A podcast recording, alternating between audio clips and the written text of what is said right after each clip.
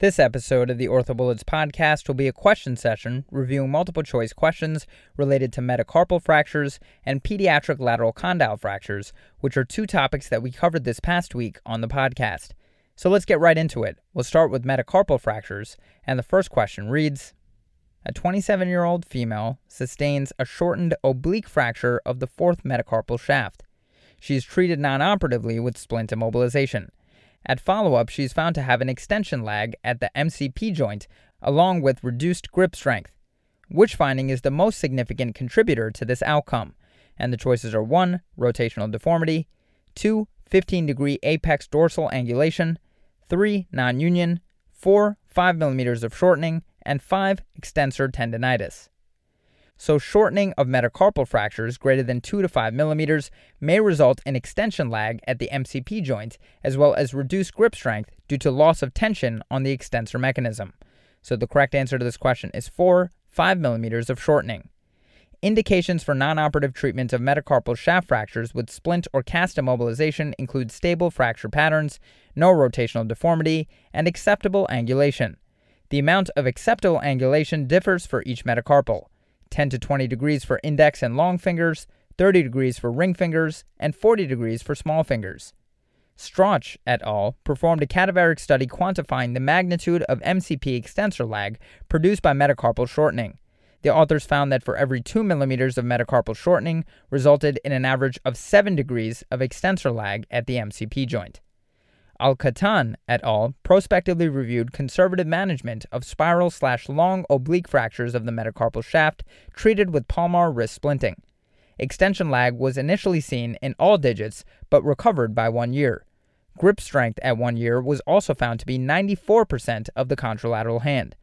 The author's indications for surgery included severe angulation with failure of close reduction, rotational malalignment, and significant displacement with loss of bone to bone contact.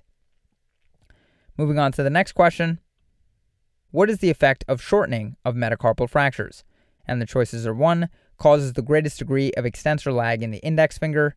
2. Causes the greatest degree of extensor lag in the little finger. 3. Results in an average extensor lag of 7 degrees for every 2 millimeters of shortening. 4. Results in an average extensor lag of 14 degrees for every 2 millimeters of shortening. And 5. Has no effect on grip strength. So this is very similar to the last question that we just did, but to drive this point home, cadaveric models have demonstrated a 7 degree extensor lag for every 2 millimeters of metacarpal shortening, with the amount of lag increasing in a linear fashion. So the correct answer to this question is 3. The effect of shortening on metacarpal fractures is that it results in an average extensor lag of 7 degrees for every 2 millimeters of shortening. Studies showed no statistical difference in the amount of lag in regard to the digit involved. Based on muscle length tension relationships, cadaveric models have also been used to determine an 8% loss of power secondary to decreased interosseous force generation with 2 millimeters of shortening. Because the intrinsic muscles of the hand contribute anywhere from 40% to 90% of grip strength, decreased interosseous force generation secondary to metacarpal shortening will invariably cause a decrease in grip strength. And moving on to the final question for this topic a 66 year old woman was a restrained passenger in an automobile accident. She sustained a direct blow to her non dominant left hand as the airbag in her automobile deployed, and she now reports pain, swelling, and difficulty moving her fingers. Radiographs show metacarpal shaft fractures of metacarpals 3, 4, and 5. Appropriate definitive treatment should consist of, and the choices are 1. Application of a compressive soft dressing and aggressive edema control and range of motion exercises. 2. Plaster immobilization without reduction of the fractures. 3. Close reduction and plaster immobilization. 4. Surgical fixation of the middle finger metacarpal and closed treatment of the ring and little finger metacarpals. And 5. Surgical fixation of all three metacarpal fractures. So while most isolated metacarpal fractures can be treated non surgically, multiple metacarpal fractures are inherently unstable due to the loss of support that an intact adjacent metacarpal provides. Therefore, treatment should consist of surgical fixation of all three metacarpal fractures.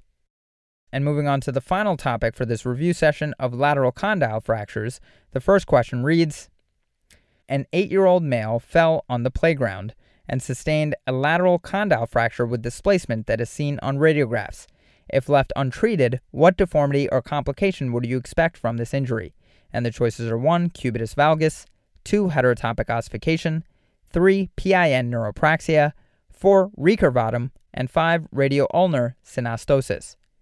So this patient has a displaced lateral condyle fracture. If neglected, this injury may progress to non-union with subsequent cubitus valgus deformity. Other complications include lateral spurring, seen approximately 50% of the time, which may lead to a clinical pseudovarus appearance but not actual cubitus varus. So the correct answer to this question is 1. Cubitus valgus. Lateral condyle fractures are common injuries and are usually Salter-Harris 4 injuries extending into the trochlea but sparing the ossific nucleus.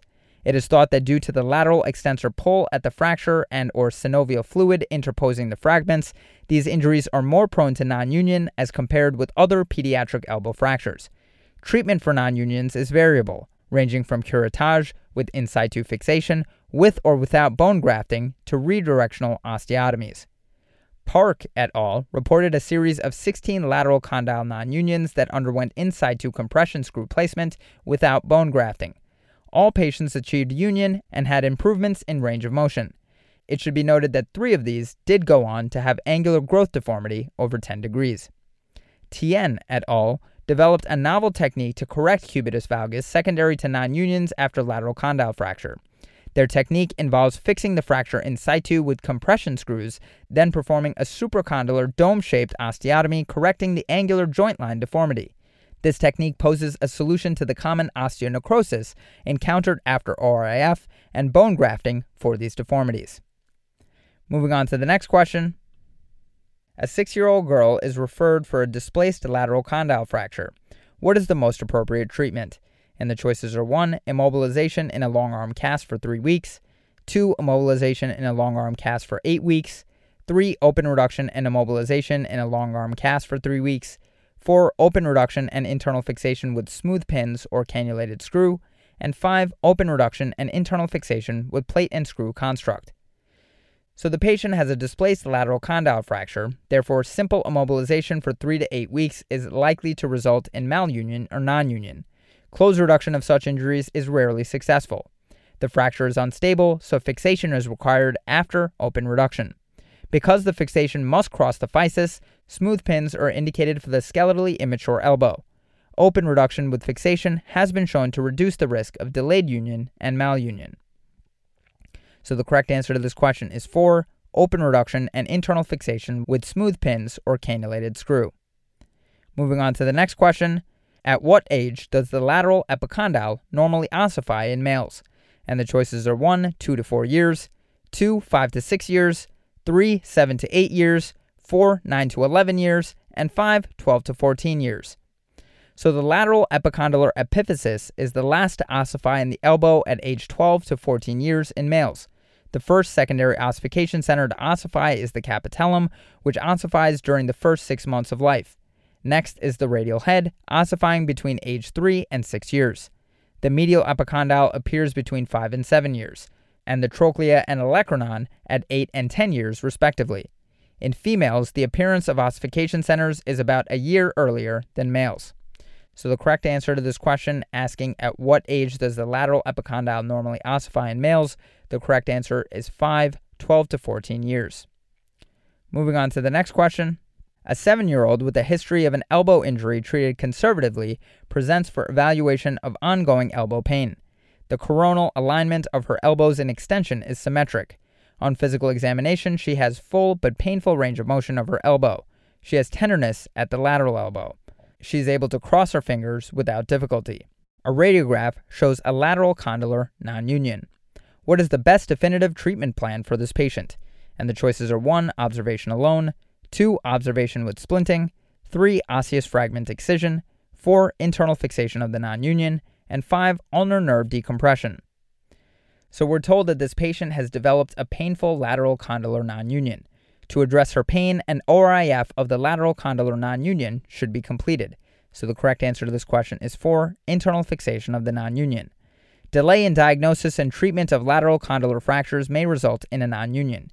Cubitus valgus may develop secondary to the fracture non-union. As the deformity progresses, a tardy ulnar nerve palsy may develop. However, if no symptoms are present and non union is the isolated issue, observation is the recommended treatment. If the non union presents with instability, pain, or cubitus valgus with ulnar nerve palsy, then fixation of the fracture fragments is recommended. Toh et al. evaluated lateral condylar non union to ascertain long term clinical outcome. Patients were separated into groups based on prior history of either Milch type 1 or type 2 injuries. Patients with Milch type 1 were more likely to develop limitations in range of motion and limitations in functional outcome. Shimada et al. reviewed the results of fixation of lateral condylar non-unions in 16 children. Their indications for treatments were pain, instability, cubitus valgus, and ulnar nerve dysfunction. 13 of the 16 patients had osseous union after initial operation. Most patients had good to excellent functional outcomes. Moving on to the next question. Non union following a pediatric lateral condyle fracture has been associated with which of the following? and the choices are 1. Ulnar nerve palsy, 2. Radial nerve palsy, 3. Heterotopic ossification, 4. Parsonage-Turner syndrome, and 5. Cubitus varus. So, displaced pediatric lateral condyle fractures should be treated with surgical reduction and fixation to avoid non union. Non union has been associated with cubitus valgus, pain, loss of motion, and tardy ulnar nerve palsy. The ulnar nerve palsy develops as the nerve becomes stretched from the cubitus valgus deformity. So the correct answer to this question is 1. Ulnar nerve palsy. In the presence of a painless non-union, in situ screw fixation and bone grafting is the recommended treatment option. And moving on to the final question for this review session, a 7-year-old girl undergoes open reduction internal fixation of a displaced humeral lateral condyle fracture. Dissection around which portion of the fracture fragment should be avoided to protect its blood supply. And the choices are 1 medial, 2 lateral, 3 superior, 4 anterior, and 5 posterior. So the predominant blood supply to the lateral condyle of the distal humerus comes posteriorly. Non-unions occur because these fractures are intra-articular and bathed in synovial fluid. When non-unions occur, the characteristic deformity is a cubitus valgus and subsequent ulnar nerve symptoms. Skak et al. found that trochlear growth may become impaired after this fracture. Displaced lateral condyle fractures require typically open reduction and internal fixation, to obtain anatomic articular alignment.